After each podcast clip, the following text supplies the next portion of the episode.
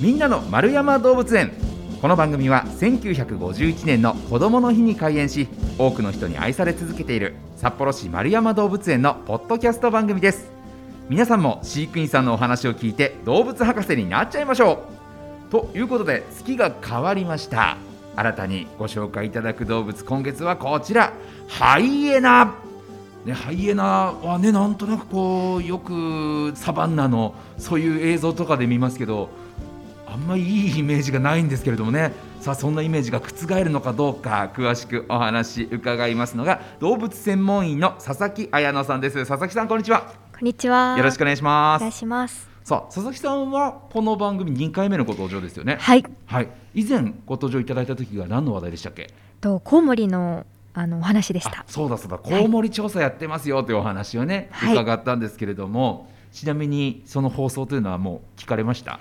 あ、ちょっと恥ずかしくてまだ聞けてない です。となると今回のもねちょっと聞いてくれないんじゃないかというね不安がありますけれどもあ聞きます。勇気を出して聞いていただければと思います。はい さあということで、えー佐々木さんねその前回出ていただいた時にハイエナを担当してるんだよというお話でちょっと盛り上がったんですけれども、まあ、ハイエナを担当するようになってからはどれくらいになるんですかと今年の4月で2年目になります。ほうほうほうほうでねこうどうなんですかもともと持ってたイメージとしてはハイエナはこうお好きだったんですかえっ、とそうですね。どちらかというとなんかすごい何でも食べて、うんうん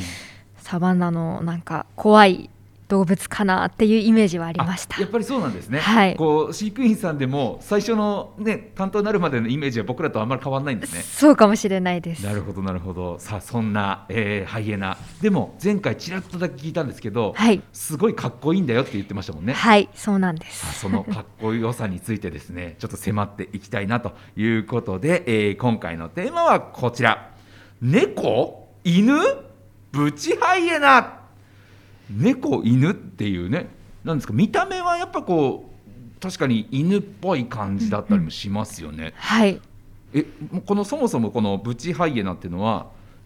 カテゴリーで言うと何に近いものなんですか猫でも犬でもなく、はいハイエナ科っていう種類のあそうなんですね中にいますね。えーえじゃあもう全く別物ね、はい例えばライオンとか虎だったらこう猫の仲間だよみたいなはいイメージありますけど、全く別なんですね。別ですねへーどちらかというと猫のジャコウネコウ目っていうところに近いって言われてますねほうほうほうはいえーでえじゃあなんか猫に近いなっていうのを感じる瞬間ってあるんですかあまりないですねあそうですかはいやっぱじゃあ広いカテゴリーでは猫の分類には近いけど、まあはそいこまでやっぱもうハイエナハイエナって感じなんですね。なんかそうだと思います、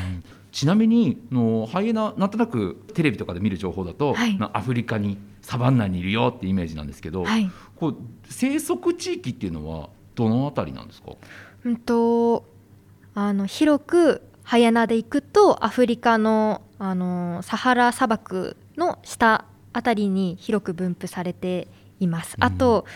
あのアジアの方にも違う種類のハイエナなんですけど、はいはい生息ししていますね。え北海道のこの気候っていうのは大丈夫なんですか。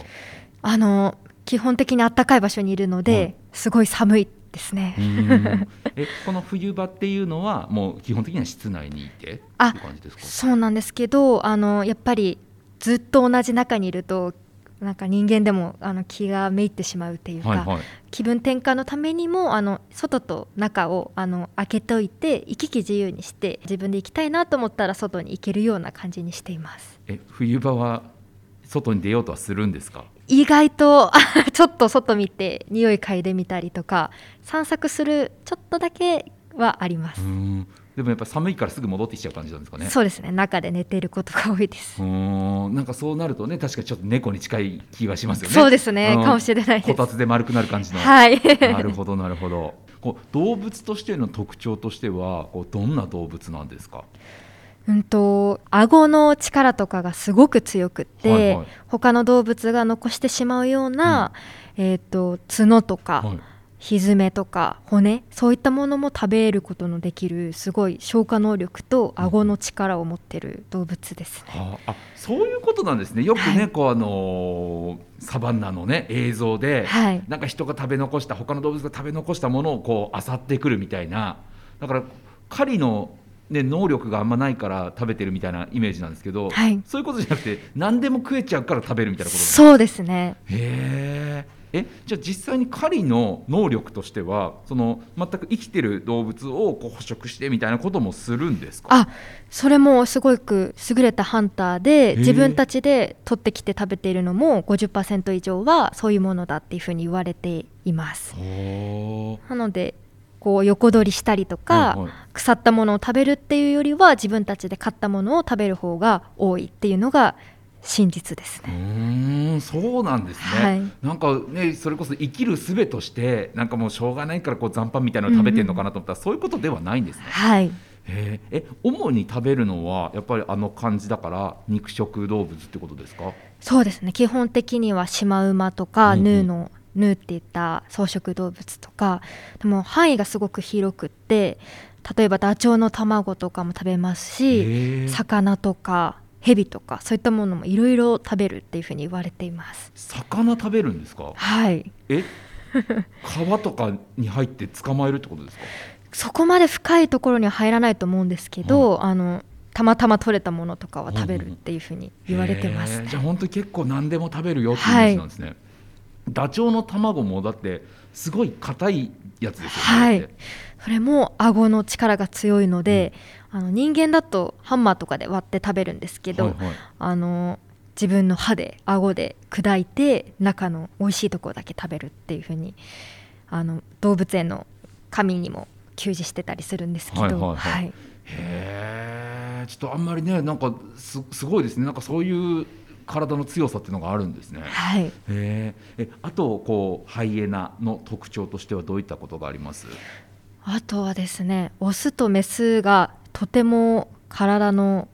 見た目が似ていますうねーん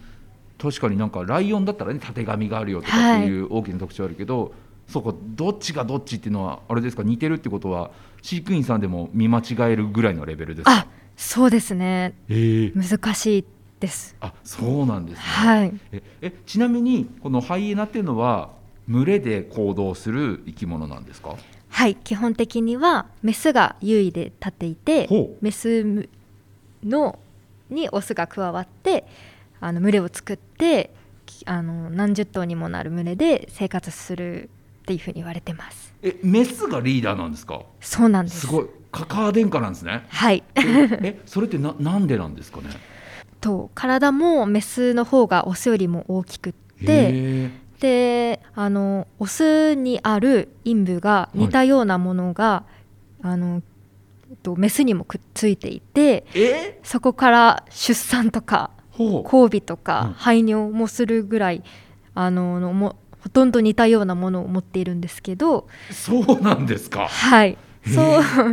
そういったものも、あ持つのもあのメスの方が強いっていうことを示すためにあのそういった陰部があの備わったんじゃないかっていう説もあったりします。へえ対等な関係だぞっていうところをまず作って、はいそれでまあ体の大きさとかで、はい、ほら私の方が強いじゃないのみたいなそういうことなんですね。はい、へええでそのまあボスというかこの女帝がいるじゃないですか。はい、で他は全部オスなんですか群れとしては。あ基本ペアでいるところもありますし、あとオスとメスの家族でその子供たちからなるグループとかいろんなグループが集まって大きい90頭ぐらいにもなる群れで生活するっていう感じのすごい。スタイルですね。そんなに頭数いるんですね、一つの家で。はへええ、子育てとかは、こうあれですか、その。お父さんお母さんでそのペアでするんですかそれとももう群れでみんなで育てましょうなんですか基本的にそうですね群れの中でメスで他のメスにもあの協力してもらって子育てするみたいな基本的にはメスがあの子育てをするような感じになってます。えってなるとその餌を取りに行く狩りに出るのはオスの仕事なんですかっていうわけでもなくって、は基本的にはメス主体のオスもいいる中でみんなでっていう感じです、まあメス強いですもんね強いだってですねせっかく強い ね戦力持ってるのに子育てだけだともったいないですもんねはいへえでそのリーダーになるメスがいるじゃないですか、はいそれこうリーダーが変わるっていうのはどういうタイミングでどう変わるんですか世襲制っなので、はい基本的にその強い群れ強いメスの子供があの次はあの群れのリーダーになったりお逆にオスはあのその群れからは大きくなると出ていって自分たちで他の群れに合流するみたいな感じのスタイルをとっています。はあ婿養子に行く感あ、じです、ね、そんな感じですね。そうなんだえじゃあ大人のオスっていうのはもう本当にまあペアになってまあ婿養子に入ったオスしかいないんですねそうですね。なのでへえ血縁関係はないっていう感じです。はあえでじゃあそのリーダーの子供はリーダーはい。えそれも必ずリーダーのこう娘も息子も生まれたとしても娘の方がリーダーを継ぐんですねはい。面白いですね面白いですよ ね。ねええその他ハイエナのここがかっこいいんだよとみんなちょっと勘違いしてるけどここがかっこいいんだよハイエナはってうんういんううんポイントってあります、コミュニケーション能力もすごい優れていて、はいあの群れ同士いっぱいいるってさっきお話ししたと思うんですけど、はいはいその中でコミュニケーションもすごいと取る動物で、はいい、ろんな鳴き声を使い分けるって言われていて、はいその求愛の時とか、あとは攻撃する時とか、その声の種類を巧みに使い分けてこのコミュニケーションをうまくすることによって群れの中をちゃんと平和に維持させてるっていうところもすごい優れた能力だなっていうふうに思いますう。んじゃあコミュニケーションいろいろ取るからそれこそ社会性のあるこうグループはにいな、ってるってことなんですかね、はい、へえじゃあ結構その動物いろんな動物いる中でも頭のいい動物に入るんですかねあはいそのけん最近の研究でうも、んとても頭のいい動物だっていうことが分かってきていてすごいあのこれからどんどん研究されていくんじゃないかなっていうふうに思ってます、うんまだそんなにあれですか深く研究されてないへ意外と知られてないことも結構ある動物ですねえすごいえでもあれですかその研究が進んでいく中で、まあ、この鳴き方はこの時だこはいの鳴き声はこういう意味があるんだみたいなのが分かるようにはなってきてるんですかあ今じゃあそうですねへえ丸山動物園の神もあのたまに泣いてます神っていうんですかそうです神って言いますえ神はゴッドの神 ですかあの韓国からあの来たので、はいはい、そのゴッドの意味かはちょっとわからないですけうどん、神っていう名前です、えね。かっこいいですね。はいえそれがメスのそのリーダーですか。えっと今いるの一頭なので、あ一で頭なんだ。オスなんですようね。ーんはい。えじゃあ今後例えば繁殖をねこう丸山動物園でしようってなると、はいこうメスをどこからかお引っ越ししてくるわけじゃないですか。はい。そうなると今まで一頭でいたのに急にそっちの入ってきた方がリーダーになっちゃうってことなんですか。そうですね。メスの方が強いですね。えそれはあれですかそのオスとしてもいや俺がもともといたんだからっつってちょっと喧嘩になってその上で勝ったからメスがリーダーになるよみたいなことになるんですかねああ、そのやっぱ闘争と闘争とか小競り合いとかもあるとは思うんですけど、うん基本的に多分わかるんだと思いまえす。え触れ合っていく中で。本能的にあはい。女性の方僕がは上ですよねって いう、へえ、まあ、その点は我が家とあんま変わらないなと思いま